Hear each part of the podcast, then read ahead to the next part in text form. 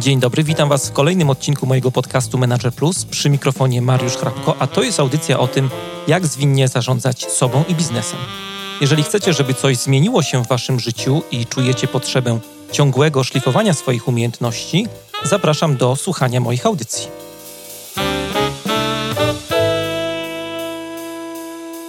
To jest podcast Manager Plus. Dzisiaj w audycji będziemy rozmawiali o wartościach w biznesie, o nowej filozofii do prowadzenia, do zarządzania firmą. No i z tej okazji do programu zaprosiłem gościa specjalnego, jest nim Mateusz Zmyślony, e, założyciel i dyrektor kreatywny Eskadry, jednej z najbardziej takich e, czołowych, flagowych firm e, marketingowych, niezależnych, doradca, strateg, trener. Człowiek, który od 2014 roku wspólnie z profesorem Jerzym Hausnerem rozwija bardzo ciekawy projekt, y, który się nazywa Open Eyes Economy, o którym będziemy też, y, mam nadzieję, rozmawiać. Witam Cię, Mateuszu, bardzo serdecznie. Witam serdecznie wszystkich, którzy są z nami. Na początek mam takie pytanie, które y, trochę jest pytaniem egzystencjalnym. Chciałem zapytać, co takiego robisz, jakie masz takie wyjątkowe uzdolnienia, jaka przyczyna spowodowała, że cię ktoś powołał na ten świat? Ho, dość skomplikowane to pytanie. Yy, ja nie uważam się za osobę wyjątkową, od mhm. tego zacznijmy. Uważam, że jedną z takich fundamentalnych cech, które chyba warto e, e, hołubić czy, czy e, traktować jako, jako ważną wartość do samookreślenia się, jest pokora. Nie znoszę arogancji. Mhm. Więc myślę, że to, o czym dzisiaj będziemy rozmawiali zresztą, Open Eyes Economy, to jest jakaś taka próba samospełnienia się po kilkunastu, no może zabrzmi to już tak amerycko, kilkudziesięciu no. latach no tak. biznesu. Ja założyłem swoją firmę, e, jestem takim chyba typowym przedstawicielem przedsiębiorczości tej pierwszej fali. Kiedy w Polsce padła komuna, ja byłem w liceum, e, jak byłem w, drugiej klasie liceum, założyłem firmę. To są lata 90., tak? Jak powstała Początek lat 90. Ja byłem wtedy niepełnoletni jeszcze, więc e, to zakładanie firmy było no, ciekawą przygodą. Natomiast y, no, rozwijała się moja firma y, mniej więcej w tym samym czasie, co cały polski rynek. I przeszliśmy wszystkie etapy dojrzewania. Od fazy pierwszego zachłyśnięcia się, że wolo, w ogóle wolno robić biznes, mhm. aż do, do, do dziś, gdzie wydaje mi się, że wspólnie z profesorem Jerzym Hausnerem, którego serdecznie stąd pozdrawiam, mhm. e, wymyśliliśmy sobie coś, co chcielibyśmy robić do końca życia, pod czym moglibyśmy się podpisać i co miałoby prawdziwy wpływ na rzeczywistość. Mhm. I o, o tym właśnie, właśnie będziemy dzisiaj rozmawiali, czyli o biznesie opartym na wartościach. Tak, właśnie wartości w biznesie. W 2011 roku pojawił się taki artykuł mm, panów dwóch, Portera i Kramera, który dużo namieszał, jeśli chodzi w ogóle o temat wartości w biznesie. No i tak y, odeślemy tutaj słuchaczy do, do pełnej wersji, ale tak, y, żeby tylko takie clue zostawić, Mm, oni mówili czy pisali, że jakby firmy y, powinny mm, otwierać się na współpracę ze społecznym otoczeniem, firmy, które prowadzą biznes.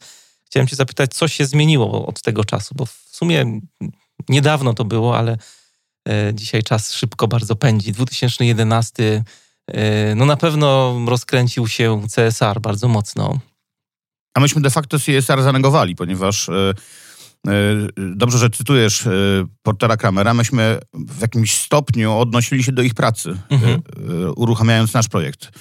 Przy czym mm, z mojej perspektywy kluczowe było to, że Porter i Kramer zadali pytanie, ale nie udzielili na to pytanie odpowiedzi. Oni de facto ogłosili, obwieścili kryzys, kryzys wiary w kapitalizm mhm, współczesny. Mhm. Ten kapitalizm, który my z profesorem Hausnerem nazywamy quarterly capitalism, czyli nie wiem, gospodarką chciwości. Mhm E, rzeczywiście coś takiego się stało, że biznes dojrzewa, dojrzewając przez kolejne jakby modele, które przechodził e, w ramach wolnego rynku, w ramach e, tego świata zachodniego, który no, w jakimś stopniu narzucił całemu światu pewne reguły gry. One są interpretowane inaczej w Rosji, inaczej w Chinach, ale generalnie standard, który lepi świat, jest z Europy i Stanów. Mm -hmm. No i doszliśmy do naszych czasów, w których no, zaczął być e, mocno używany ten skrót CSR, czyli e, społeczna odpowiedzialność biznesu, Corporate Social Responsibility, co brzmi dobrze, tylko że mm, kiedy zaczęliśmy pracować z profesorem nad modelem teoretycznym, bo bez modelów, modeli, przepraszam, teoretycznych ciężko tworzyć mądrą praktykę. Mhm, Praktyka e, pozbawiona teorii jest praktyką instynktowną, która no, biegnie przez las i tam gdzieś dobiegnie, nie? E, Oparta często na instynkcie menedżerów, e, e, którzy dany biznes prowadzą. Natomiast ja się tego się nauczyłem w ciągu ostatnich sześciu lat, że dyskusja teoretyczna, jeżeli poprzedza praktykę, bardzo pogłębia, wiele daje, tworzy taki soft power, takie, takie, takie intelektualne zaplecze, które naprawdę może być skuteczne. No i myśmy zaczęli tworzyć taką teoretyczną odpowiedź na pytanie Kramera i Portera, które się w zasadzie sprowadza do tego, co dalej. E, Tak jak kiedyś Fukuyama obwieścił koniec historii, no to oni tam zaczęli, może nie obwieszczać koniec kapitalizmu, ale rzeczywiście pokazali, że e, e, zabrnął ten kapitalizm, ta gospodarka i ten biznes, który my prowadzimy wszyscy w ślepy zaułek. I ten ślepy zaułek pomagał mm, przez jakiś czas przetrwał ten kapitalizm w jakimś sensie przez jakiś czas dzięki temu pomysłowi, wynalazkowi, który nazywa się właśnie CSR. A polega on w praktyce na tym, że wielkie korporacje, mniejsze, większe, zauważyły, że jak obwieszczą światu, że się angażują społecznie i że są ekologiczne, no to zyskają zaufanie klientów i będą miały święty spokój, będą mogły da- dalej zarabiać. Problem polega na tym, że ten, na ten CSR szło 1-2% zysków Mhm. a reszta do kieszeni, nie? I mamy teraz y, do czynienia z tym, że firmy wielkie, które stać na prawników, stać na doradztwo podatkowe, które są globalne, które mogą y, transferować kapitał, kombinować, które są znacznie szybsze niż systemy prawne y, państw narodowych, tak naprawdę potrafią unikać podat- podatków, tak naprawdę potrafią oszukać trochę nas wszystkich społeczeństwo swoim bardzo niewielkim w gruncie rzeczy zaangażowaniem społecznym mhm. albo e, ekologią, którą się manifestuje najczęściej w taki sposób, e, no ten korporacyjny jest taki, że tak de facto wielkie firmy, e, większe, mniejsze, robią to, co muszą, bo przepisy są wyraźne, przynajmniej w Unii Europejskiej w tej kwestii. E, Jakby nie musiały, to kto, wie, czy coś by e, zrobiły, prawda? E, Więc myśmy ten e, CSR zaczęli trochę demaskować i zadaliśmy sobie pytanie, okej, kierunek jest świetny, tylko czy ja jako konsument, bo równolegle do modeli, które budujemy w ramach Open Eyes Economy, a jest tam fundamentalny model, który nazywa się firma Idea, to jest właśnie firma oparta na wartościach, ale szczerze i naprawdę, y, no to w tym modelu powiedzieliśmy, ok, tylko y, y, skoro firma Idea y, powstaje na naszych oczach na rynku, bo takich firm jest całe mnóstwo już w tej chwili i one się z nami spotykają na Open Eyes Economy Summit, gdzie mamy 3000 ludzi z, całe, z całego świata, y, z bardzo wysokiego szczebla, e, zarządzania najczęściej, którzy, dla których ten nasz model, my nie musimy go wdrażać, ani e, o nim za dużo opowiadać, bo on się stał w ciągu sześciu lat naturalnie obecny na rynku.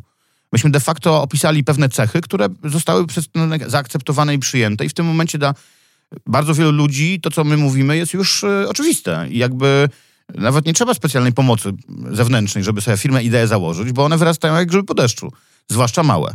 I na, na rynku firm niewielkich, mikroprzedsiębiorstw, to firm idei będzie bardzo dużo, bo tak naprawdę każda uczciwie prowadzona firma rodzinna, która jest ekologiczna, która jest zaangażowana społecznie w sposób naturalny, będzie właśnie firmą ideą. I teraz, jeżeli skalujemy model, no to y, stosunkowo łatwo będzie w stronę firmy idei pójść y, średniej firmie, a dosyć trudno korporacja, aczkolwiek podkreślam słowo dosyć. Mhm. Nie bardzo trudno. Mhm. Do tego na OpenAISie mamy IKEA, która świadomie jako gigantyczny okręt, największa firma me- meblarska na świecie, dokładnie skręca y, całym swoim kadłubem na, na, na ten tor bycia firmą ideą. Y, przy czym no, w tym momencie może warto powiedzieć, że y, OpenAIS Economy jest y, jakimś celem, do którego de facto nie da się nigdy dotrzeć. Mhm. To jest tak, że po prostu mm, firma czy, czy, czy przedsiębiorca może się starać dotrzeć do pewnego ideału, który opisujemy, I samo to staranie się, jeżeli jest yy, no, skala odpowiednia, yy, jest już spełnieniem naszych postulatów. To znaczy, kończy się wtedy przygoda z gospodarką chciwości, z quarterly capitalism, o którym wspomniałem, a, a ten kapitalizm kwartalny polega po prostu na presji akcjonariuszy na zarząd firmy, żeby przynieść jak największy zysk w krótkoterminowym wymiarze. A powiedzmy na początek o takich rzeczach podstawowych, bo ja sobie zdaję sprawę, że no nie wszyscy słuchacze y, mogą wiedzieć o co chodzi, bo tutaj używamy takiego trochę buzzwordu. Będziemy to wyjaśniać Economy jest firma Idea. Jakbyś mógł powiedzieć parę słów o, o początkach, jak to się zaczęło w ogóle, czym jest Open Eyes Economy. Nawet jak y, żeśmy tutaj mieli taki small talk przed rozmową, powiedziałem, że chcę rozmawiać o firmie Idei, ty powiedziałeś, że to jest jeden z takich tylko elementów jakby tego całego projektu. Y, Jakbyśmy o paru, paru takich podstawach powiedzieli na początek, zanim zaczniemy trochę mocniej kopać. Znaczy, w- wbrew pozorom to nie jest jakiś wielki rocket science. Mhm. Yy, Ja przy- sześć lat temu nie potrafiłem tego wytłumaczyć krócej niż w trzy godziny. E, ale co roku e, to jest tak jak z postępem technologicznym. W tej chwili, mam nadzieję, zresztą dzisiaj to ocenicie, że, czy potrafię to już wyjaśnić w kilkanaście minut.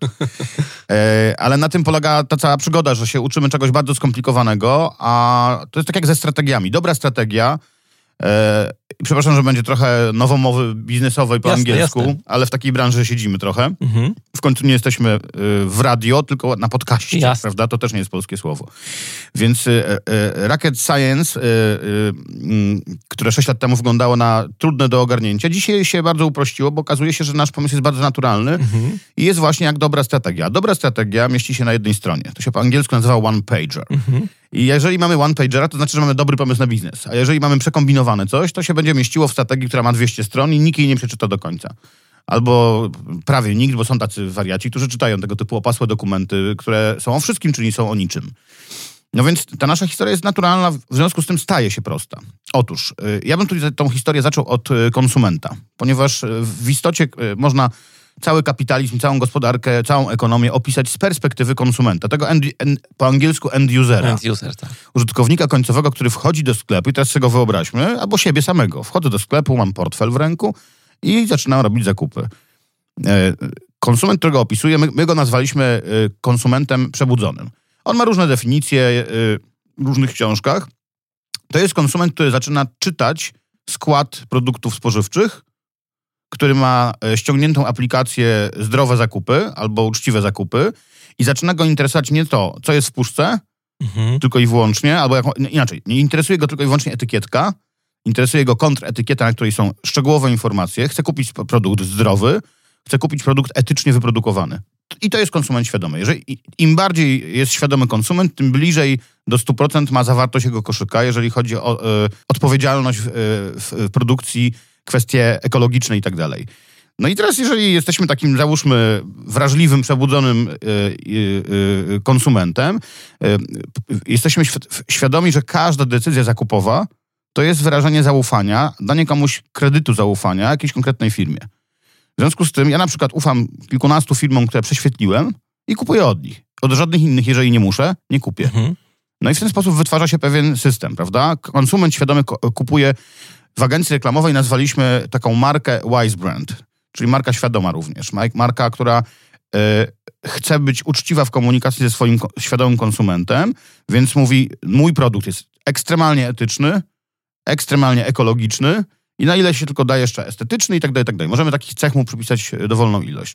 No i co powstaje w efekcie końcowym? Powstaje więź oparta de facto na jednym, na zaufaniu bo jakby konsekwencją tego zaufania będzie jakość produktu, będzie relacja ceny do jakości.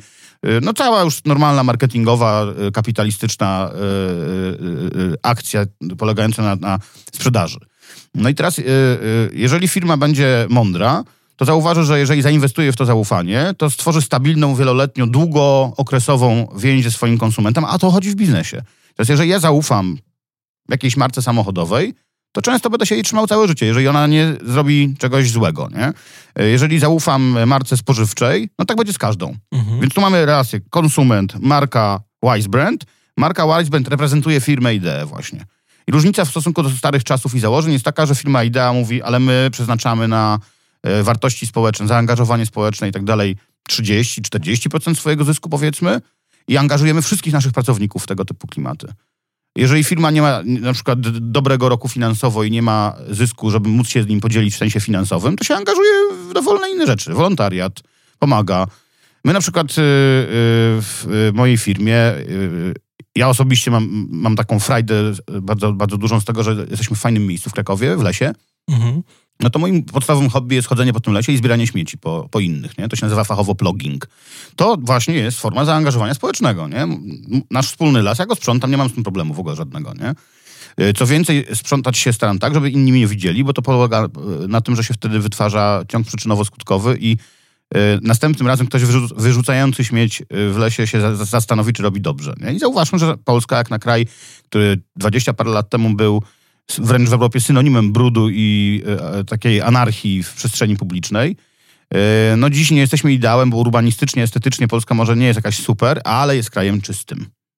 I rzeczywiście e, wyrzucenie przez kogoś niedopałka z samochodu jest już w tej chwili ewenementem. Ja rzadko to widzę. E, jest to piętnowane społecznie, więc taką zmianę udało nam się jako społeczeństwu e, przejść, e, ale tutaj uciekłem trochę w dygresję. Zaangażowanie społeczne to jest dla chcącego nic trudnego. To nie jest też tylko i wyłącznie kwestia pieniędzy.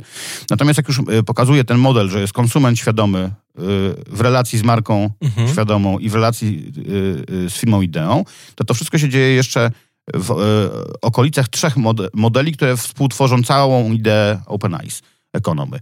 E, pierwsza z nich to jest, e, to jest model, który nazywamy Miasto Idea i to jest po prostu przestrzeń publiczna, w której te firmy i ci konsumenci współegzystują i ta przestrzeń publiczna też się zmienia. Ona staje się faktyczną naszą wspólną własnością i zaczynamy o nią wspólnie dbać. De facto stajemy się społeczeństwem obywatelskim. Jakby wszystko to są oczywistości, ale one e, poukładane według pewnego porządku, który próbujemy opisać, zaczynają tworzyć zadziwiająco harmonijny koncept, system, taki. system, który się wzajemnie uzupełnia.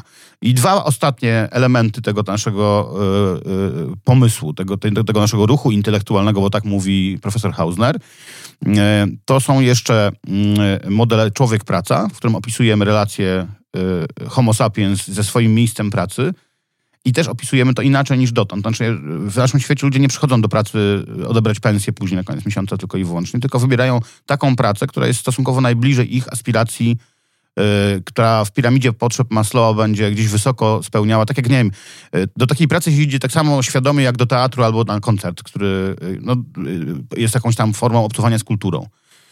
Jeżeli wybiorę pracę, która daje mi satysfakcję, która współwytwarzam w niej wspólne wartości, identyfikuje mhm. się z misją firmy, z jej celem, z jej stylówką, prawda?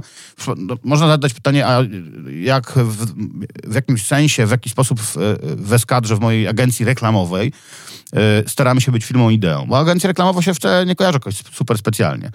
Yy, kiedyś to były takie fast companies, szybkie firmy do zarabiania szybkich pieniędzy, nie? No, ale teraz jest inaczej, bo w agencjach reklamowych z naszej perspektywy pracują bardzo fajni ludzie. Absolwenci Akademii Sztuk Pięknych, Filologii Polskiej, bo copywriterzy i a, graficy, a, art dyrektorzy de facto to są malarze i poeci. Nie? Więc my jesteśmy społecznością ludzi y, wrażliwych, wykształconych, y, bardzo progresywnych często, zainteresowanych rozumieniem świata i jego kształtowaniem świadomym. Nie? Więc jak ja tak, tak dostrzegłem moją firmę, to w ten sposób wymyśliliśmy sobie y, pomysł na biznes dla nas, taki, który nas porywa. I on polega na tym, że my poszukujemy klientów, którzy sami mogą powiedzieć, tak, jesteśmy albo chcemy stać się firmą ideą i współtworzyć razem z wami świadomą markę. Wise Brand, to jest czymś zupełnie innym niż zwykła marka ze sklepu. Na Jeszcze przykład, może tak, być Love Brand też. No właśnie, Love Brand, e, świetny, dobrze, że o tym wspominasz, bo Love Brand to jest antyteza Wise Brandu. O. Love Brand to jest e, coś, Ciekawe. co konsumenci kupują bezmyślnie od bardzo sprytnej firmy. Y, y, no, najbogatsza europejska y, fortuna, czyli ten koncern francuski skupiony na markach luksusowych, Louis Vuitton i tak dalej. Mhm. Czym oni handlują? Tak naprawdę ściemą. Kupuje kosmetyk za 300 zł, który w produkcji kosztuje 5 zł. Jestem frajerem. Dopłacam kilkaset złotych bez sensu za brand. Albo chodzę w majtkach z napisem jakimś, który mi wystaje z gaci z, z jeansów i, i, te majtki kosztują pięć razy więcej niż inne, a są uszyte w tej samej szwalni w Bangladeszu i, i ich koszt wyprodukowania wy, wynosił 10 eurocentów. E, no, w takim świecie żyjemy, mhm. tym starym. Jasne. To jest śmieszne. Znaczy śmieszne albo smutne, tak? Mm, e, I teraz e, albo Apple na przykład. To jest love brand, tak? Ludzie mhm. się potrafią zabić, żeby kupić nowy smartfon czy nowy, nowy komputer. Mm, czy jest w tym głębsza refleksja? No nie wiem, no, czy na pewno produkt jest dobrej jakości, y, na pewno był innowacyjny, nowatorski, za to można go cenić, prawda? Ale z drugiej strony zawsze mnie trochę bawiło, że fanatycy tej marki potrafią wydać na ładowarkę y, zgubioną trzy razy więcej niż ona jest warta, bo wszystkie inne identyczne konkurencji są trzy razy tańsze, tak. nie? No coś tutaj jest na rzeczy, bo ten koncern y, udało mu się wytworzyć, y, y, może nie więź, a, znaczy jest jakaś więź, ale to jest rodzaj też fanatyzmu pewnego, albo mhm. też przyzwyczajenia nawykowego mhm. i on to wykorzystuje. Do tego jeszcze dochodzi fakt, że nie płaci uczciwie podatków na całym świecie, Mhm. I już dla mnie to jest quarterly kapitalizm, coś niefajnego. I moim zdaniem, tak jak Apple, dopóki jeszcze miał wizjonera u steru i był świeży, wtedy no, okej, okay, nie? Gdyby miał dobre intencje, to płaciłby podatki, chwaliłby się tam w każdym kraju, ile zapłacił. Tak robi IKEA. E, I co więcej, nagłośniłby nam Maxa, jaki jest system recyklingu tych wszystkich urządzeń u nich, nie? A ja mam z tym problem, żeby się doszukać, co, co i Mhm. jak. Nie? I teraz jakby mm, mm, firma Idea postąpiłaby inaczej. Ona by, y, y, ja tutaj przy, przykład Ikei nie będę w kółko powtarzał, ale takich firm jest mnóstwo w Polsce, na- nawet tych wielkich. Bo w kierunku e, tego, tego ekosystemu Open Ice Economy skręca na przykład Unilever, świadomie na całym świecie, duży producent. Jest mu niełatwo, bo oni muszą wprowadzić zmiany ogromne, żeby, żeby na przykład walczyć z opakowaniami plastikowymi, e, czy żeby sobie poradzić z tak zwanym łańcuchem dostaw. I o tym powiem więcej na przykładzie w branży odzieżowej na przykład.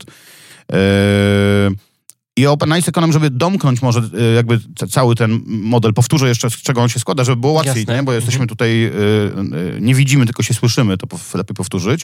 Zaczynamy od konsumenta świadomego, świadomie kupuje zakupy od firmy idei, którą reprezentuje marka świadoma, Wise Brand. E, To wszystko dzieje się w mieście idei, w przestrzeni, e, w procesie, który nazywamy człowiek praca, czyli e, jakby e, budowaniu miejsc pracy dla ludzi, którzy chcą uczciwie, w fajny sposób, zaangażowany e, spędzać ten, ten, ten aktywny czas w robocie.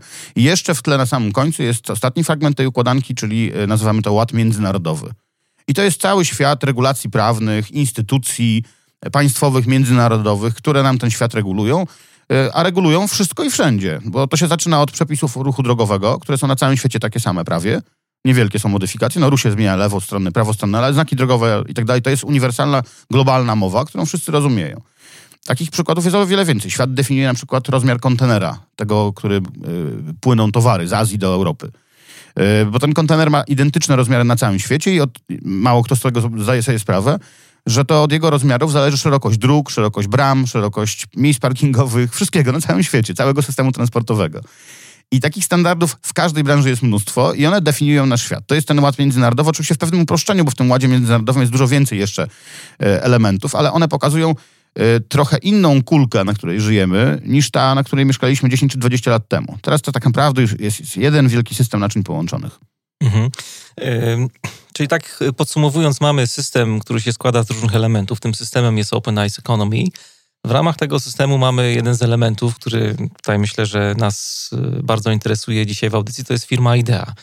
I z tego, co mówisz, firma IDEA dotyka y, bardzo mocno sfery jakby wytwarzania, jakby działanie firmy IDEA to jest wytwarzanie wartości, nie tylko poruszanie się w takiej sferze, którą na co dzień spotykamy w wielu firmach deklaratywnej, bo jednak świat wartości, świat misji firmy często to są pewne deklaracje. Zresztą ten CSR... No w korporacjach szczerze, No. zawsze jak wchodzę do dużej korporacji widzę to samo hasło na ścianie. Najważniejsi są ludzie.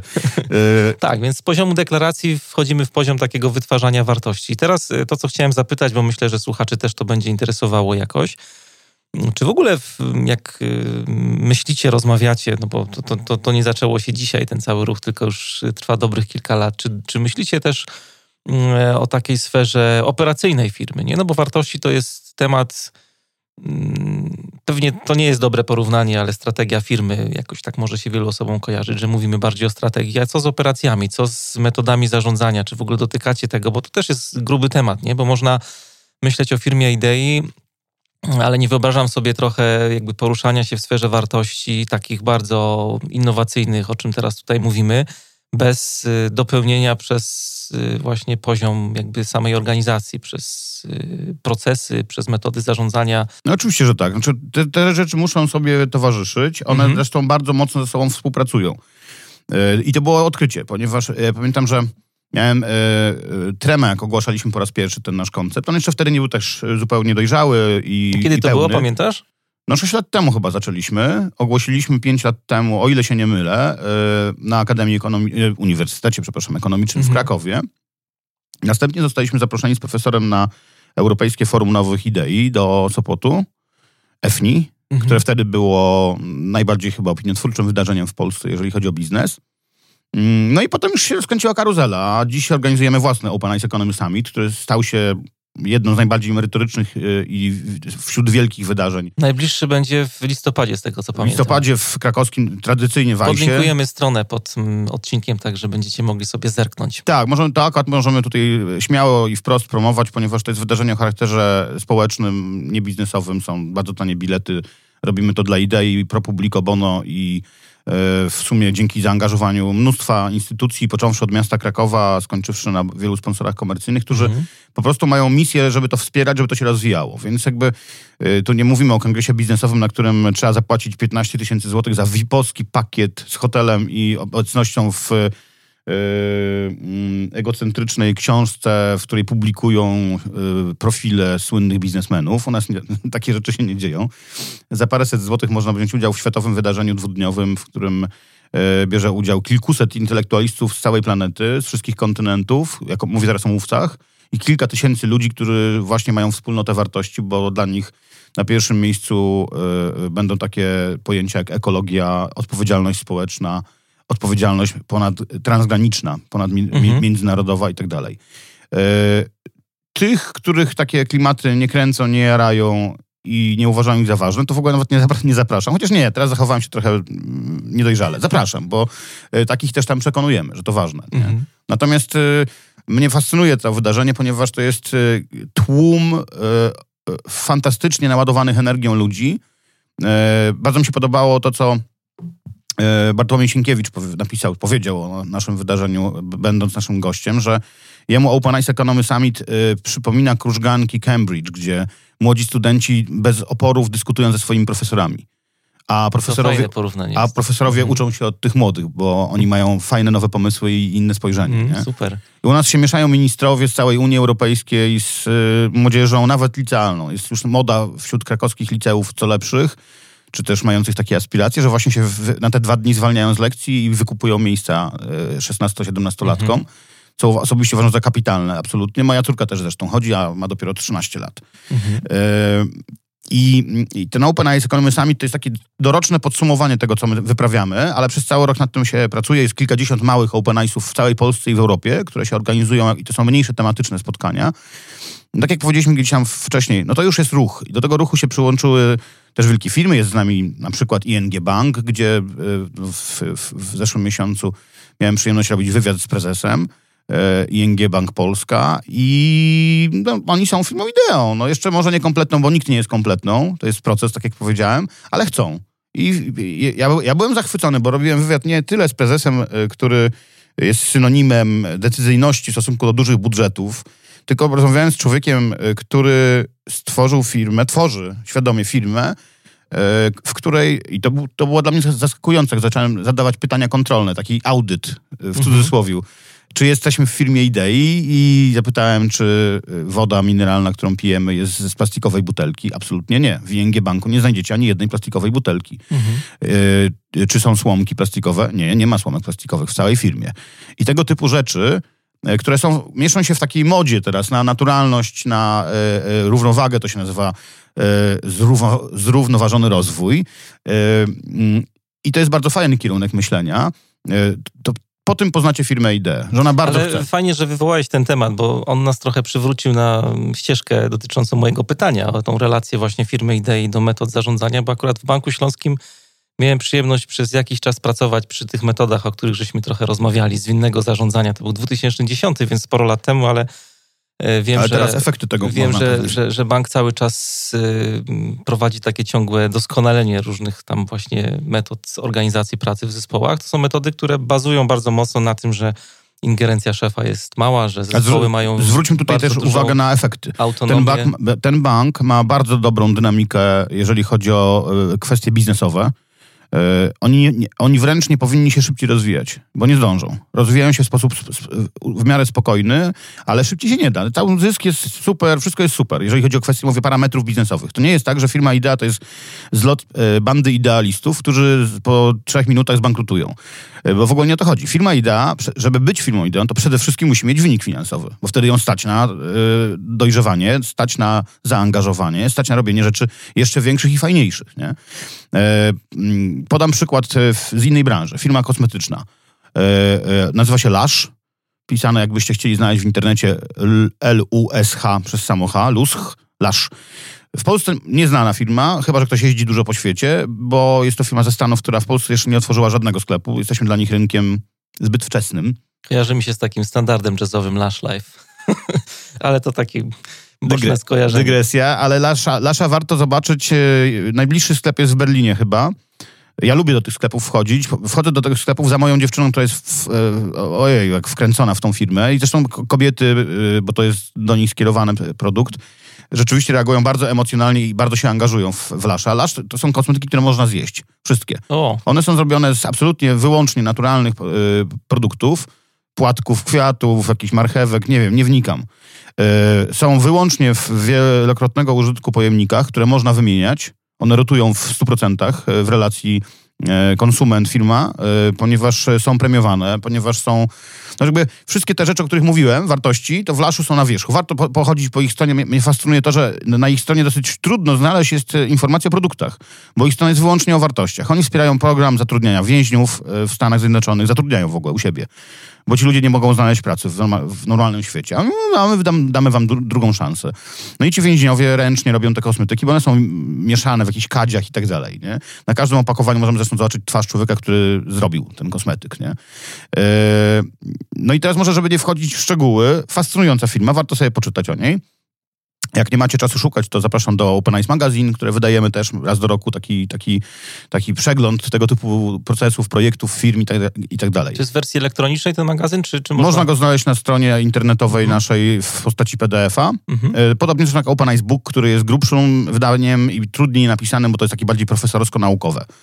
E, tak I, fajnie widać, jak ty, ty mówisz o Open Eyes Economy i profesor Hausner. Widać właśnie bo my się podzieliliśmy robotą trochę. Tak. E, e, profesor Ale pilnuje... tak mówi bardziej naukowo, jak, jak to wszystko ma bardzo fajne uzasadnienie. Ty mówisz tak bardziej...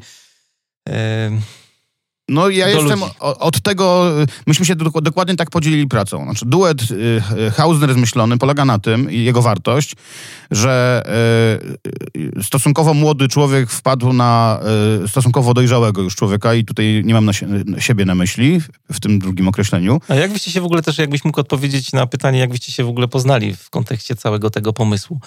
Znaczy ja myślę, że no, profesora Hausnera nikomu przedstawiać w Polsce przynajmniej nie trzeba, no bo w końcu był wicepremierem.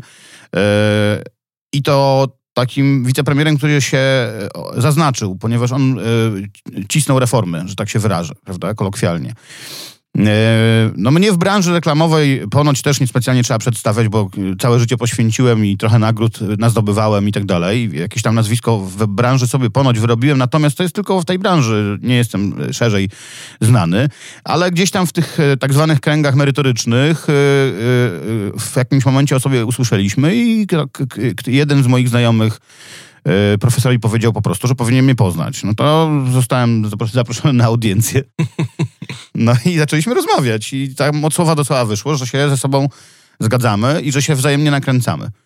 E, no ja mam doświadczenie z prowadzenia burz mózgów i, i, i, jestem, e, gdyby ktoś mnie zapytał o najważniejszą cechę mojego zawodu, no to odpowiedziałbym bez wahania kreatywność. To jest e, mhm. fenomenalne móc pracować kreatywnie. To mnie motywuje do, do tej pracy najbardziej. Profesorowi był potrzebny młodszy, kreatywny partner, który jest do tego jeszcze na tyle bezczelny, że może negować jego tezy jest w stanie z nim dyskutować jak równy z równym, bo ja mam dość duże ego i całe życie prowadząc własną firmę, no musiałem się opancerzyć, żeby sobie radzić w życiu yy, i jestem w stanie yy, wytrzymać z profesorem, bo nie każdy umie. Profesor jest apodyktycznym typem trochę i... Ex katedra lubi przemawiać. Oj, lubi, lubi. no, róż, różnice międzypokoleniowe między nami też są bardzo inspirujące w tym wszystkim, chociaż też bywa, że nasza relacja jest trudna.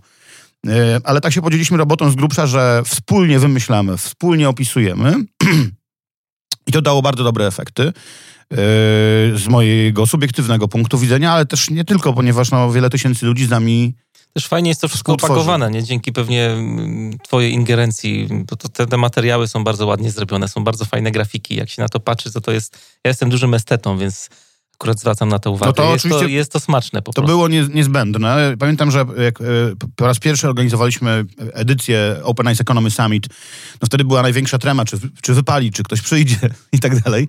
No wypaliło, przyszli. Pamiętam, dla mnie ogromnym komplementem było to, że e, ktoś powiedział, napisał, że to jest najładniejszy kongres w Polsce. Bardzo na tym nam zależało i rzeczywiście staramy się bardzo rozwijać go estetycznie, dbać o design, dbać o to, żeby co roku dochodziły kolejne elementy i w tym roku też będą kolejne i mam nadzieję, że damy radę podołać yy, temu, że w zeszłym roku był dobry feedback, czyli informacja zwrotna, prawda, od publiczności, że było fajne otwarcie, że były fajne materiały. Znaczy, robienie OpenIce'a polega trochę na tym samym, na czym polega, ma polegać robienie firmy idei. To znaczy cały czas się staramy samodoskonalić. Na pierwszej edycji mieliśmy na przykład problem, ponieważ nie udało nam się przewalczyć cateringu. Tam jest jakby narzucony przez instytucję, przez budynek catering i mieliśmy zlot wegetarian, na którym było samo mięcho. Tak w dużym skrócie i oczywiście upraszczając, nie? No ale wyciągamy wnioski i w kolejnych edycjach mieliśmy coraz większy udział e, i do, możliwość jedzenia bezmięsnych dań albo przynajmniej takich, które są etyczne, e, bo jak jeść i co jeść, to jest element naszej dyskusji. On się wpisuje w e, ogólne trendy. E, wszyscy mądrzy ludzie już wiedzą, że należy jeść mniej mięsa, a jak się chce mieć problem załatwiony w, szerzej, etycznie, żeby nie być hipokrytą, to lepiej tego mięsa, mięsa nie jeść w ogóle. Nie? Ja nie jestem zwolennikiem takiego ekstremizmu. Sam, sam przestałem podczas Open Eyes Economy tego procesu, bo kiedyś byłem normalnym mięso, mięsożercą pełną gębą przestałem jeść mięso. Nauczyłem się y, tego w ramach tych naszych dywagacji, jak y, powinno się być, żyć, pracować, egzystować w sposób możliwie najbardziej zrównoważony właśnie. A w tym wszystkim jest i równowaga mm, ekologiczna, i równowaga y, psychologiczna, społeczna, oparta na odpowiedzialności właśnie. W związku z tym ja czasami mięso jem. Na przykład dwa dni temu zjadłem mięso, bo trafiłem na dziczyznę bo z mojej perspektywy dziczyzna jest etyczna. Znaczy jest jakieś zwierzę, które biegało po lesie, e, było szczęśliwe e, i uległo wypadkowi pod tytułem spotkało myśliwego. Jest to proces, który nazwałbym naturalnym. Zwłaszcza w kontekście faktu, że populacja dzika w Polsce jest ogromna i ktoś musi ją mhm. ograniczać, bo nie ma wilka, który by to załatwił. Nie? Więc takie mięso to ja mogę zjeść raz na jakiś czas. Moja dziewczyna, jeżeli tego będzie słuchać, to oczywiście w domu później mnie opieprzy, bo po, po, według niej powinienem być wegetarianinem takim ortodoksyjnym. I też zgadzam się z tą postawą jak najbardziej. Ona ma, ma sens. Natomiast żarcie mięcha w sposób... No i tu dochodzimy do tego... Y, o, do, do antytez, o właśnie. I te antytezy moglibyśmy teraz y, wytoczyć, nie? Mhm. że kto jest y, antytezą konsumenta świadomego? Ofiara konsumpcjonizmu. Y, zdecydowana większość ludzi na rynku w tej chwili. Ludzie, którzy się, zwłaszcza na dorob, w społeczeństwach na dorobku, y, w społeczeństwach, które idą do góry szybko, ekonomicznie, ale to, ten, ten pęd do góry wynika z tego, że startowali nisko. Stąd najwięcej postaw właściwych dla Open Eyes Economy spotkamy dzisiaj w krajach skandynawskich i na zachodzie tym bogatym. No bo bogatego stać na to, żeby być kulturalnym, stać, żeby być ekologicznym, stać, żeby w ogóle zwrócić uwagę no, na... Mówiłeś o tym, że wynik jest ważny też, żeby... Bardzo ważny jest wynik. Teraz y, przykład firmy Lasz, który wcześniej wymieniłem. Mhm. Ta firma jest niewiarygodnie dochodowa, bo wartości można drogo sprzedawać.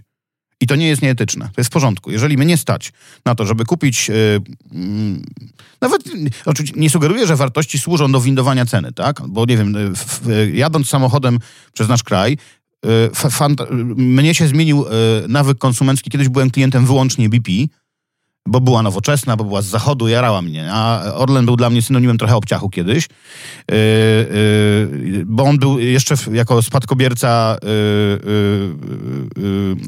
jak się nazywały? CPN-u, tak? CPN, CPN, CPN. Na wsi w Polsce do dzisiaj się mówi. No tak, są. Na, na, na CPN-ie pan kupi, nie? A to jest Orlen. A, a, przy czym ten Orlen bardzo się zmienił. E, I to nie jest tak, że ja teraz będę e, krytykował mojego byłego klienta BP albo gloryfikował e, Orlen, bo mam w tym interes, ponieważ ja jako agencja reklamowa obsługuję Lotos i bardzo serdecznie tutaj Lotos teraz z tego miejsca pozdrawiam. Natomiast na Orlenie bardzo podoba mi się to, że Orlen pierwszy w Polsce na taką skalę wprowadził kawę Fairtrade. I ta kawa, wiecie o tym lub nie, jest bardzo smaczna. Wszyscy pewnie czasami przynajmniej korzystamy z tych automatów z kawą e, orlenowych. One są bardzo dobrej jakości smakowej, ale zwróćcie uwagę, tam wszędzie jest pieczątka Fairtrade. To jest super. To jest kawa, którą się kupuje drożej od społeczności rolny, rolników w Afryce i w Ameryce Południowej, którzy są znacznie lepiej opłacani, zorganizowani w sposób przejrzysty. Yy, no tak się powinno działać. W ten sposób właśnie prześledziliśmy niechcący teraz trochę tak zwany łańcuch dostaw. Bo kiedyś ludzie kupowali kawę bezrefleksyjnie. Kawa, nie wiem czy wiecie, ale po ropie naftowej jest naj, największym towarem na świecie, jeżeli chodzi o wartość y, globalną netto. Y, sam tego nie byłem świadom wcześniej. No ja też nie. Strateg Ciekawostka. Strategiczna hmm. bardzo jest to, y, jest to waluta wręcz, nie tylko produkt. Ceny kawy na giełdach to jest no, jeden z wielkich składników makroekonomii. No i kiedyś kupowaliśmy tę kawę nie wiedząc skąd się wzięła. Problem polega na tym, że wytworzenie kawy Y, tam gdzieś na miejscu w Afryce kosztuje, załóżmy, złotówkę, ale kupujemy ją y, u nas już za 100 zł. Problem polega na tym, że z tych 100 zł tylko złotówka dociera do producenta na samym początku, w Kolumbii, w Gwatemali w, czy w Etiopii. Y, I to jest zaburzenie łańcucha dostaw, ponieważ jest niesprawiedliwie. Tak samo z ubraniami też jest. Dokładnie tak samo jest z ubraniami, gdzie y, wszystkie ubrania, upraszczając, szyte są w tej chwili w Bangladeszu, w Bangladeszu, w Pakistanie, w Indiach, w, w tym rejonie świata, trochę w Wietnamie. Y, I rzeczywiście y, to, co kupujemy za 200 zł w y, sklepie w Polsce, rozliczane jest w ten sposób, że szwaczka otrzymuje jedną dwusetną tej ceny. No to nie jest w porządku, nie jest fair play. No i teraz ja, ja to nazywam szatami wstydu. I w, w, no w, w praktyce wszyscy Polacy chodzą w, w szatach wstydu. Prawie wszyscy. Y, Ja jako aktywista trochę open eyes'owy, no to zadałem sobie mnóstwo trudu i jestem ubrany od stóp do głów etycznie. Mam na sobie koszulkę Fairtrade, spodnie Fairtrade, y, z bawełny ekologicznej. No trochę oszukuję, bo skarpetki mam akurat y, niesprawdzone w tej chwili na sobie, nie? Ale nie zawsze można wszystko ogarnąć w ten sposób, zwłaszcza, że to są rzeczy praktycznie No jak niedostępne. szukasz w ogóle takiego stroju, gdzie można No kiedyś znaleźć? to by było bardzo trudne. Dzisiaj są już sklepy, które są tylko i wyłącznie takie rzeczy. Nie wiem, w Krakowie to są butiki Mapaja i Coco World. Mhm. No to są butiki babskie niestety, więc facet tam się ciężko e, z, z ubieraniem e, będzie musiał e, e, po, po, powyginać. Natomiast namawiamy właścicieli tych firm, żeby wprowadzali linię, a wprowa- właściwie to wprowadzały, bo to dziewczyny pozakładały, żeby też dla facetów linie powstały. Natomiast w tej chwili gwałtownie się zmienia sytuacja. Tu mogę podać przykład firmy LPP, mm, właściciela marek Reserved, Crop yy, i tak dalej. Największa polska firma odzieżowa. Jak pierwszy raz zadzwoniłem do Sławka, y, który jest y, odpowiedzialny za komunikację społeczną w LPP, to powiedział Mateusz, ale my nie możemy przyjechać na Open Eyes Economy Summit, ponieważ zostaniemy zlinczowani. Nie? 100% naszej produkcji jest z Bangladeszu, nieuczciwie robione. E, no to ja powiedziałem, ups, no rozumiem, rozumiem twój dylemat, no to nie będę naciskał, nie? Bardzo się cieszę, ale pod naszym wpływem tych naszych rozmów w LPP rozpoczęła się dyskusja na ten temat. W LPP jest bardzo fajny, mądry prezes, y, tak samo dobrze myślący, progresywnie, y, ale też z y, naciskiem na efektywność, jak prezes w ING Banku. I ten prezes po prostu usłyszał. I zaczęła powstać komórka do spraw społecznej odpowiedzialności w LPP i ona już istnieje. I ta komórka y, spowodowała, że już w tym roku 10% produkcji ponad LPP będzie pochodziło ze źródeł transparentnych, w- y, certyfikowanych ekologicznie i etycznie w sensie społecznym. No i o to chodziło. Za rok będzie 20%, a za 5 lat będzie 70%, mam nadzieję. Nie? Mhm. I tak samo jest w H&M na przykład. W H&M w Szwecji 70-80% sprzedaży w Szwecji samej, podkreślam. To jest odzież etycznie już wyprodukowana z, y, jakby ze skontrolowanym łańcuchem dostaw, gdzie na samym końcu dwa, trzy razy więcej się płaci szwadzce. I ona ma z, z, zaudytowane miejsce pracy, czy jest y, BHP odpowiednie i tak dalej. Na przykład ma klimatyzację w Bangladeszu, gdzie jak jest 45 stopni Celsjusza, no to ta praca 12 godzin na dobę zaczyna wyglądać jak niewolnicza trochę. Nie? Mhm. Chociaż też podkreślmy jedną ważną rzecz. W tym wszystkim e, chodzi o to, żeby dostrzec proces, żeby zacząć go wdrażać. Natomiast e, nie chodzi o na przykład e, gwałtowny, wywołanie gwałtownego bojkotu konsumenckiego wszystkich firm odzieżowych. Bo gdybyśmy tak zrobili, co jest zresztą utopijne, to byśmy spowodowali, że 200 milionów e, ludzi w Azji straciłoby pracę z dnia na dzień. Nie? Więc oczywiście e, opisywanie procesów służy ich zrozumieniu, a następnie spokojnemu, niekoniecznie bardzo szybkiemu wdrażaniu. E, Z tego, co mówisz, tak próbuję cię tutaj wnikliwie słuchać, myślę, że słuchacze również, to tak sobie myślę o sensie istnienia takiej firmy, bo w tradycyjnych firmach jest jakoś tak prościej, nie? Jest board, jest zarząd, narzuca jakiś kierunek działania, jakąś strategię, E, a z tego, co opowiadasz, to w takiej firmie idei ten sens jest trochę do wypracowania funkcjonowania firmy, do, do odkrycia. E, Pytanie do ciebie, jak, jak go znaleźć? Jak znaleźć kierunek właśnie taki nacelowany mocno na wartości? No to wbrew pozorom znowu to jest e, bardzo proste. Żeby to sobie opisać, to wymyśliliśmy z profesorem wykres pizza. Na wykresie pizzy wyobraźcie sobie koło. E, koło, rysujemy koło, w środku stawiamy dokładnie po środku e, centralnie kropeczkę Mhm. i rysujemy mniejsze kółko wokół tej kropki. Kropka to jest nasza firma. W kropce mamy y, y, produkt, który, lub usługę, którą y, y, wykonujemy. Bo każdy robi ko- coś konkretnego. Ja robię re- reklamy, tak? Ty robisz audycje, Mhm. y, ktoś robi szkolenia. Y, nieważne, to może być dowolna Wolna rzecz. branża. Y, W kropce mamy to, co robimy. W tym mniejszym kółku y, opisujemy, to, to, to mniejsze kółko nazywa się pole kompetencji. Czyli co robię i co z tego wynika, że coś robię. Czyli to, że robię reklamy, to nie jest koniec opisu mojej usługi, Bo ja sobie mogę w polu kompetencji dopisać edukacja społeczna, kampanie społeczne, prawda? Mhm. Mogę sobie dopisać, co chcę w tym polu kompetencji. Mm, I wtedy, jeżeli dobrze opiszę i zrozumiem, czym ja się zajmuję, przechodzę do tego dużego koła, a tam jest pole wartości. I teraz, jeżeli w polu wartości zaczniemy wpisywać rzeczy, które mnie interesują, a wynikają z mojego pola kompetencji, zaczynam tworzyć e, drogę rozwoju firmy idei. Ja wtedy, jak, robiłem swój wykres, to sobie do tych reklam eduka do, dopisałem edukację społeczną. Stwierdziłem, kurde, ja chcę, żeby moja firma się za zaczęła specjalizować właśnie w edukowaniu społecznym, bo agencja reklamowa może być płaską, Yy, yy, płaską i nieprzyjemną instytucją, która cynicznie wciska ludziom kit, bo na tym polega robienie reklam, ale może być też wrażliwą instytucją społeczną, która mówi, ja się e, e, specjalizuję w edutainment na przykład, czyli w nauce przez zabawę. Mhm. Ja się kompetencje agencji reklamowej to są kompetencje firmy graficznej, designerskiej, e, edukacyjnej. Tak jak mówiłem wcześniej o firmie poetów i malarzy, prawda?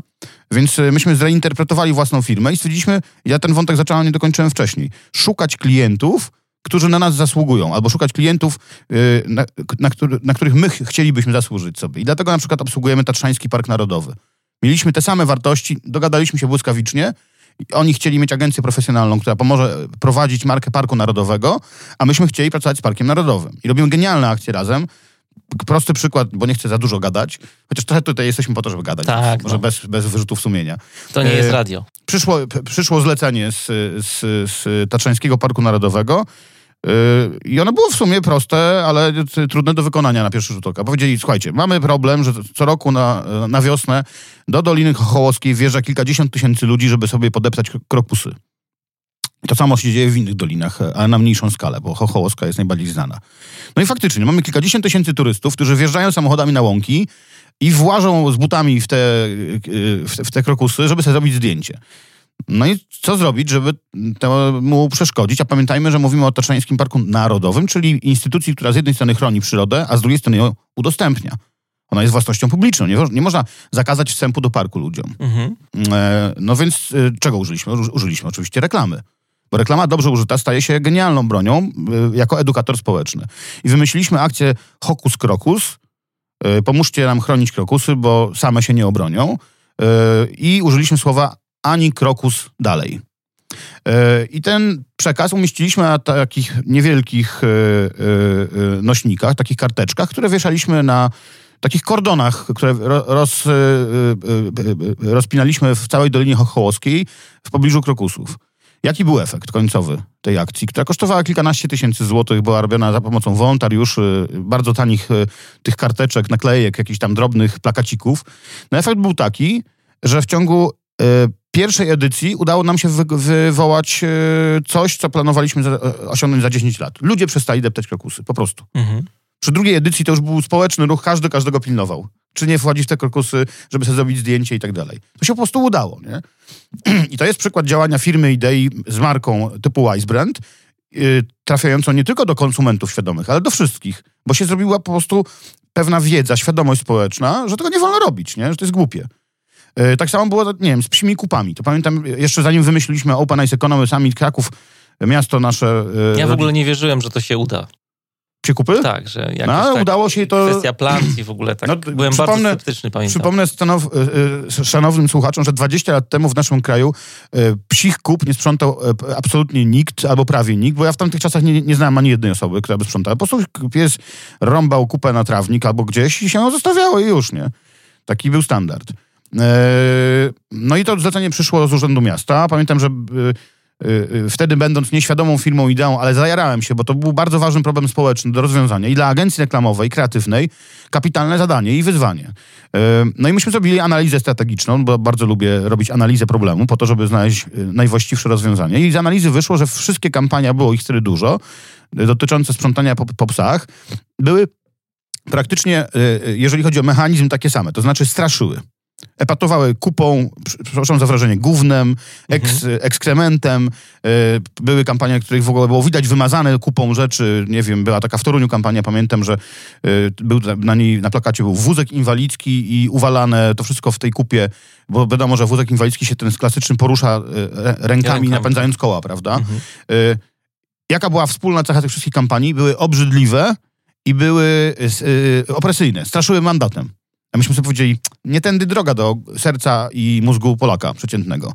Yy, I stwierdziliśmy, że robimy odwrotnie. Mhm. Zrobiliśmy kampanię opartą na pozytywnych wartościach, na kulturze osobistej, z zakazem używania brzydkich słów i epatowania kupą jako taką, yy, opartą na poczuciu humoru. Yy, podkreślam, kampania kosztowała jakieś 20 tysięcy złotych. Może. W tych okolicach, czyli nic. Zrobiliśmy call to action tak zwane, czyli wezwanie do działania. Bardzo pamiętam, miałem też wielką tremę, bo E, jako, że impreza była niskobudżetowa, to ja ją osobiście prowadziłem jako, jako konferencjer. E, pomagał mi w tym mój pies Bigos. I myśmy po prostu wezwali na bulwary pod Wawel e, mieszkańców Krakowa, właścicieli psów, żeby przyszli i razem z nami w samą południe, w sobotę wyrecytowali przysięgę, że będą dzisiaj sprzątać po swoich psach. Noś karkołomne, prawda? Żeby zwiększyć ich motywację Dogadaliśmy się z Markiem Raczkowskim, który nam za darmo pozwolił wydrukować na stu koszulkach, bo na więcej nie mieliśmy pieniędzy. Zrobiliśmy 100 t-shirtów z rysunkiem bardzo zabawnym Marka Raczkowskiego, na którym widać chłopczyka małego, który idzie po chodniku i zbiera kupy do wiaderka plastikowego. I stoi taki dorosły pan, to są cztery obrazki, jeden po drugim, mówi yy, co robisz chłopczyku? A chłopczyk odpowiada na drugim obrazku, zbieram się kupy. Na trzecim obrazku pan mówi, to bardzo ładnie, ale tu jedną zostawiłeś. I chłopczyk odpowiada, taką już mam. bo on zbiera jako kolekcjoner, nie, nie jako y, odpowiedzialny właściciel psich kup. I taki sympatyczny, inteligentny dowcip na temat psich kup, y, nadrukowany na t-shirta, był naszym takim wabikiem, bo powiedzieliśmy, że pierwszych 100 osób, które przyjdą, dostaną te koszulki za darmo, ale są całkowicie limited edition, nie? niedostępne na rynku.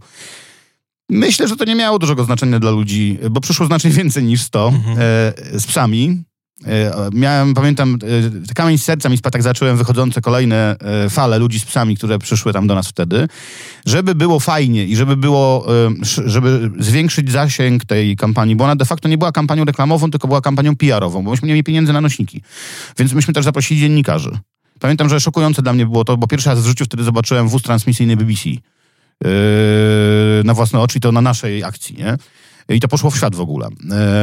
No i oni, żeby dostać e, tak zwane mięcho, ja to nazywam mięchem, a e, definicja e, tego, tego manewru PR-owego nazywa się kotwica medialna. Kotwica medialna to jest coś, co można, zresztą jestem bardzo z tego dumny, bo wymyśliłem to jest w słowniku, więc, więc się cieszę. Kotwica, kotwica medialna to jest taki bajer na evencie, na wydarzeniu, który robimy specjalnie dla dziennikarzy, żeby mieli to w obrazku, żeby dziennikarz telewizyjny miał fajną, ruchomą akcję, którą może sfilmować, operator, żeby powiedział, o, o to chodziło, żeby prasa miała y, materiał na tekst, nawet nie, bardziej fotoreporter, żeby miał czemu pstryknąć zdjęcie, a dziennikarz radiowy, żeby miał do czego podetknąć mikrofon, żeby uzyskać fajny dźwięk inny niż y, ten takie bla, bla, bla radiowe, nie? W związku z tym myśmy świadomie wygenerowali akcję, która się nazywała y, to był, y, to był żart z ówcześnie bardzo modnego serialu. Serial się nazywał Czynnik Psi. No więc myśmy stworzyli oddział saperów pod nazwą Czynnik Psi.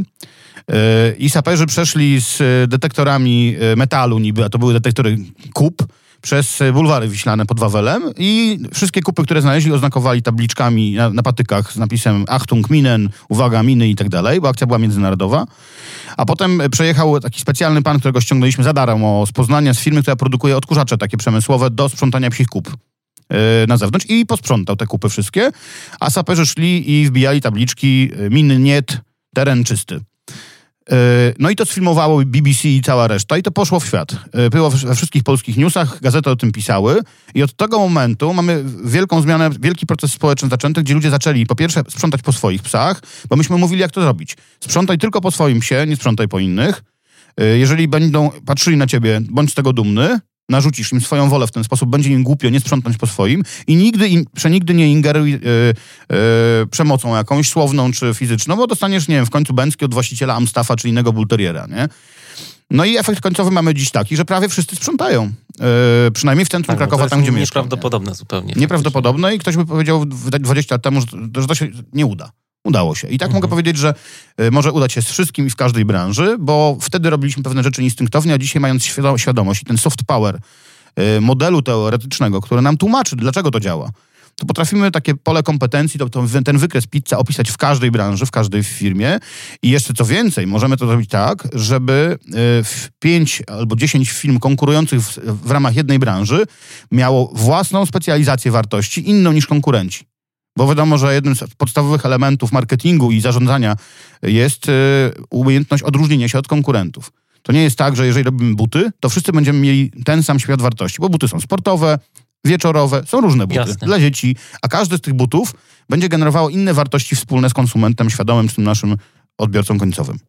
E, wiem, że też e, pomagacie firmom przy wdrożeniu całego tego pomysłu. E, na stronie jest kilkunastu konsultantów, którzy takie rzeczy robią. Mógłbyś powiedzieć parę słów, jak to wygląda, tak już bardziej praktycznie?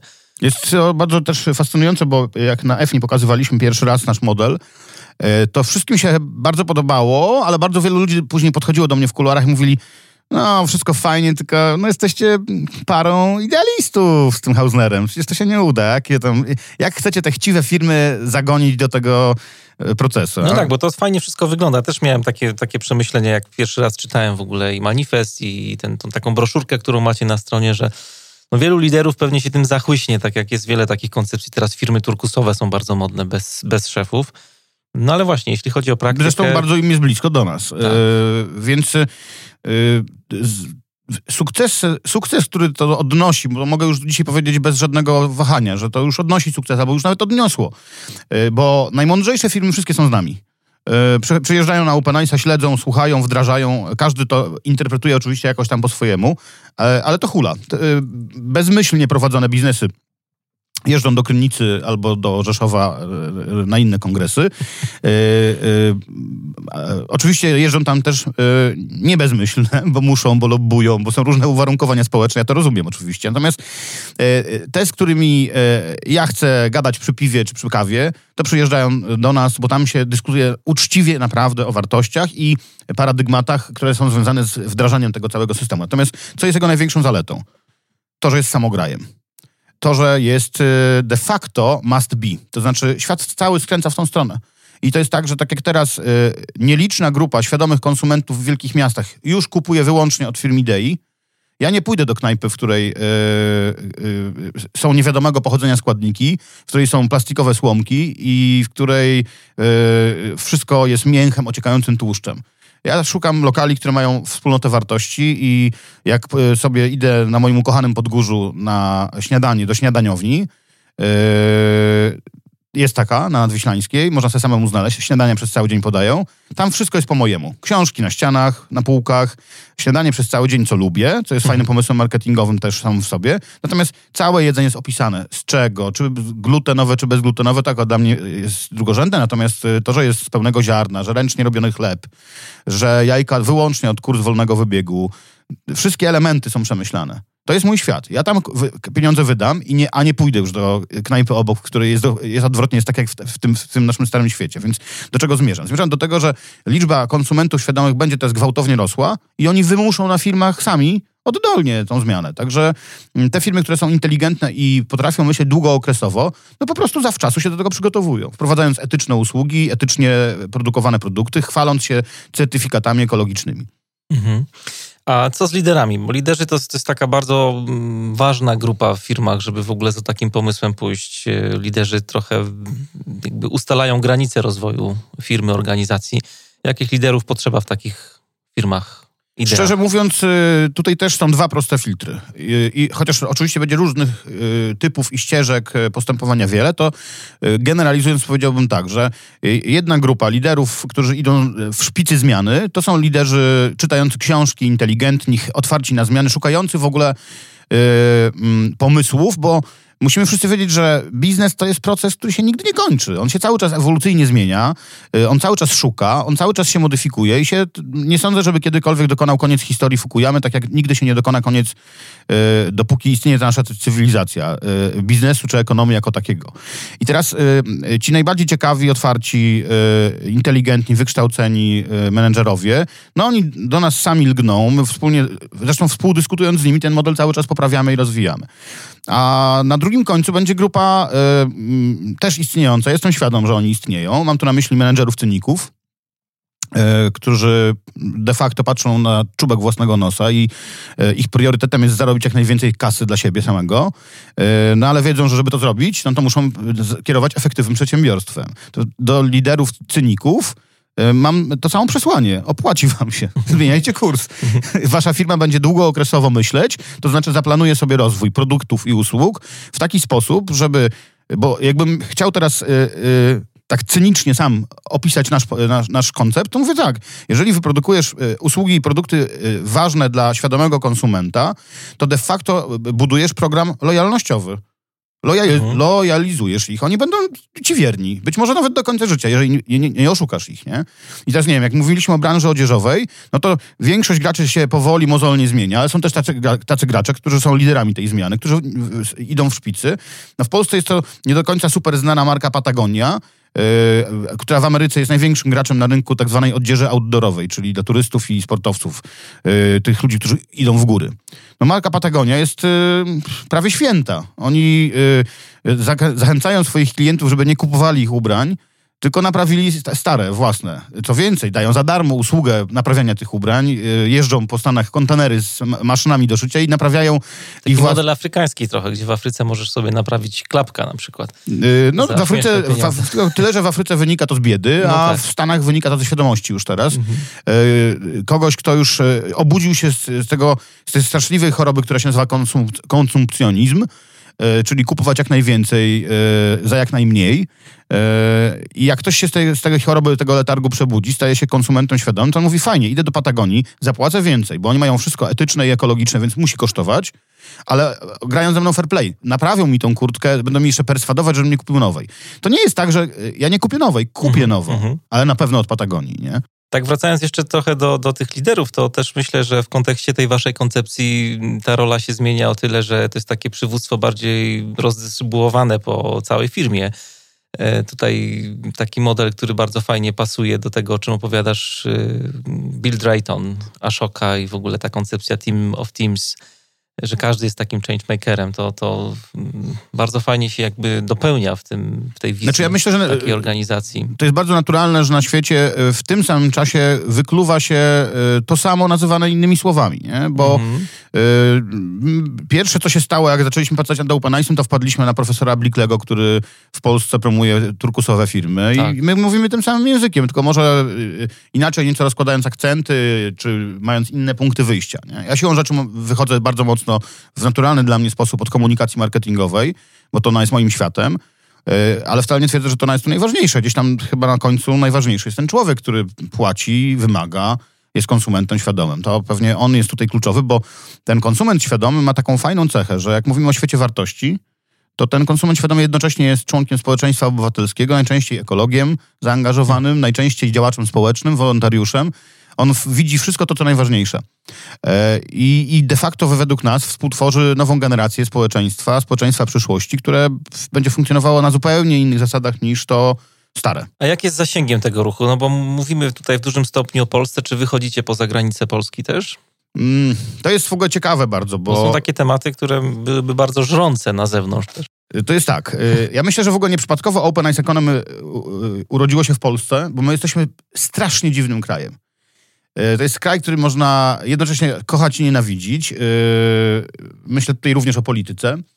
E, oczywiście jestem świadom, że tak naprawdę w każdym kraju można zastosować tego typu teorie i ona też się sprawdzi, bo państwa narodowe to państwa narodowe, one są podobne do siebie, są oparte na podobnych systemach wartości właśnie. Natomiast nasz kraj jest przeciekawy przede wszystkim moim zdaniem ze społecznego i ekonomicznego punktu widzenia. To znaczy w Polsce doszło do tak gwałtownej zmiany y, y, y, systemowej po upadku komunizmu.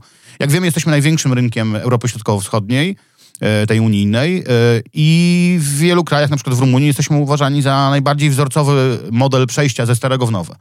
Trochę w tym jest mhm. racji i prawdy.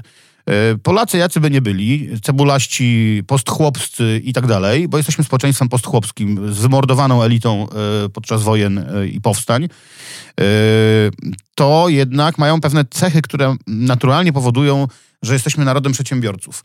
Polak potrafi, Polak jest zawzięty, Polak to cwaniak, kombinator i tak dalej. W momencie, kiedy mieliśmy tu komunę, to Polacy byli mistrzami świata w przemycie i upłynnianiu różnych towarów z szarego strefy i czarnego rynku. E, I zapewniam was, że nikt w Europie tak nie naparzał jak my wtedy z tymi siatami, z tym towarem. E, pamiętajcie, że eksplozja kapitalizmu w Polsce polegała przede wszystkim na otwarciu szczęk tak zwanych, czyli straganów na stadionie Europa, którego już mało kto teraz pamięta, ale był. To był największy bazar taki dziki w, w, w, Europie w ogóle. E, to był pierwszy krok polskiej przedsiębiorczości. Natomiast dzisiaj jesteśmy w 2000 prawie już 20 roku. Yy, yy, I ta transformacja spowodowała, że jesteśmy rynkiem, na którym są, jest kilka milionów yy, przedsiębiorstw z sektora MŚP, małych i średnich przedsiębiorstw. Y, y, z tych statystyk, które ja czytałem, to Polacy są najbardziej przedsiębiorczym narodem w tej części świata. Zakładają najchętniej małe firmy, nie boją się tego, biorą na klatę, mają pomysły. Ja bardzo lubię taki opis z zakresu relacji międzykulturowych. Zwróćcie uwagę, jadąc samochodem przez Czechy albo przez Słowację, na to, co widzicie de facto i potem świadomie wiedźcie do Polski. Co zobaczycie? Krytyk powie szyldoza, reklamoza. Wszędzie jakieś szmaty kolorowe, szaleństwo, tak to wygląda obrzydliwie i tak dalej. A ja odpowiadam, no zawsze można spojrzeć na to z innej perspektywy. I z perspektywy i drugiej, alternatywnej, y, jadąc przez Czechy i Słowację, widzę takie spokojne kraje, w których nikomu się nic specjalnie nie chce robić. No, chodzą do roboty jakiejś korporacji większej albo pracują w urzędzie, wracają do domu i idą przez tą taką szarawą ulicę, na której jest oczywiście bardziej estetycznie niż w Polsce, ale tam nie buzuje żadnym duchem przedsiębiorczości, innowacji i kapitalizmu. A u nas, co chałupa w żywcu, to cztery biznesy. Firma oponiarska, yy, handel akumulatorami, Sibiradia i w ogóle, eksplozja, nie? Ja tym, yy, znaczy, bardzo lubię przyjeżdżać z gośćmi z zachodu, z różnych krajów świata w ogóle do Polski, pokazywać im i oni są zawsze tak samo zachwyceni. Mówią, Jezus, jaka tutaj jest dynamika. Jak, e, ktoś z, z, z Berlina, kto mieszka na Kreuzbergu całe życie i nigdy nie był w Polsce, pojedzie teraz do Polski, wysiądzie w Warszawie na centralnym, wyjdzie, to mu kopara opada. To jest Nowy Jork. Czysty, ster wręcz sterylny, jeżeli chodzi o kwestię tego, jak wyglądają chodniki i tak dalej. Yy, odwrotnie niż Kreuzberg, gdzie śmieci leżą na ulicach, stare meble się walają yy, na trawnikach i tak dalej. Yy, my jako Polska, jako kraj, jako ekonomia, społeczeństwo dokonaliśmy niewiarygodnego skoku do przodu. I dlatego OpenIce mógł powstać w Polsce, ponieważ jesteśmy na styku dwóch światów, starego i nowego. I ta polska dynamika jest też śmiała, ona zachęca do dyskusji. Jakby nie wymyślili tego Szwedzi, bo oni tak naprawdę z Norwegami i Duńczykami od dawna wdrażają ten OpenIce na kołem świat. Mają to nawet na poziomie regulacji państwowych, tam jest po prostu ekologia z normą, nie? Yy, wrażliwość społeczna i tak dalej też. Y, Zachód był bogaty, więc miał czas na to, żeby dojść do tego wszystkiego, żeby sobie tam zacząć stawiać odnawialne źródła energii, różne inne takie. A my musieliśmy przyspieszyć.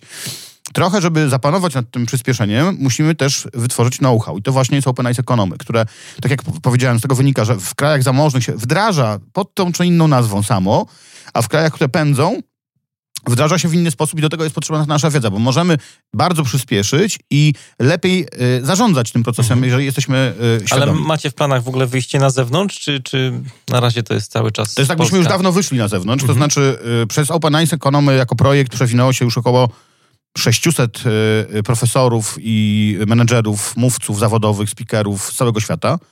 Więc to siłą rzeczy już jest, choćby z tej perspektywy, mhm. umiędzynarodowione, bo oni biorą to ze sobą i niosą w świat. Yy, nie sądzę, żebyśmy wywołali jakiś globalny trend, żeby to się wszystko zaczęło na całym świecie nazywać Open Ice Economy, bo jesteśmy za krótcy na to. Nie jesteśmy narodem decyzyjnym. E, albo na, nadającym e, e, ton, bo do tego trzeba być Stanami Zjednoczonymi albo szwajcarskim Davos. Natomiast z roku na rok znaczenie tego naszego projektu rośnie i my sami z siebie już byliśmy obecni w Holandii, w Danii z naszymi wydarzeniami i na ile się da, to staramy się ten, ten proces wzmacniać. Natomiast tak tutaj teraz może altruistycznie powiem, no, że jakby mnie wcale nie zależy, żeby to się wszystko działo w, na całym świecie pod sztandarem Open Ice Economy. Ważne, żeby się wdrożyły te wartości i będziemy po prostu wtedy żyli w faktycznie lepszym świecie i szczerze mówiąc, czasami patrzę y, y, z niepokojem, a czasami z zachwytem na Chiny na przykład. Bo Chiny są super open w pewnym sensie. Y, dlatego, że oni się tam, y, y, że tak powiem, nie obcyndalają. Jak w Chinach jest zwrot w kierunku ekologii fotowoltaiki, to jest Benz i w trzy lata są najlepsi na świecie. Oni w tej chwili mają naj, najwięcej fotowoltaiki podłączonej do systemu z wszystkich krajów świata. Mówię tutaj o procentowym udziale w rynku, więc nie jakieś ściemie, nie? Więc jakby to pokazuje, że metody wdrażania będą różne, natomiast, no nie wiem, choćby kryzys klimatyczny pokazuje, że my i tak nie mamy innego wyjścia. Możemy też na koniec zaapelować do firm, często to robisz, jak słuchałem Twoich wystąpień, żeby się spieszyć, bo miejsca na tej scenie właśnie wartości może już trochę zabraknąć w pewnym momencie. Znaczy to jest tak, że ci, którzy pierwsi wejdą, wezmą sobie najfajniejsze wartości, jakie w wykresie pizza można sobie wpisać. Mhm. E, zostaną te słabsze, mniej emocjonujące, więc kto, jest to trochę tak, że to kto pierwszy, ten lepszy. Po drugie, ten, kto pierwszy zacznie, będzie bardziej wiarygodny. Ci, którzy przyłączą się do tej zabawy później, tą wiarygodność będą mieli odpowiednio mniejszą. Więc, ale to tak, tak jest z wszystkim, nie? że na tym polega chyba w ogóle natura e, naszej cywilizacji, że, że, że liderzy zmiany zwłaszcza najwięcej zyskują. To jest podcast Manager Plus. Dzisiaj moim i waszym gościem był Mateusz Zmyślony, założyciel i dyrektor kreatywny Eskadry, jednej z czołowych na polskim rynku niezależnych firm marketingowych. E, strateg, doradca, trener Mateuszu, wielkie dzięki za inspirującą rozmowę. Bardzo dziękuję serdecznie, wszystkich pozdrawiam.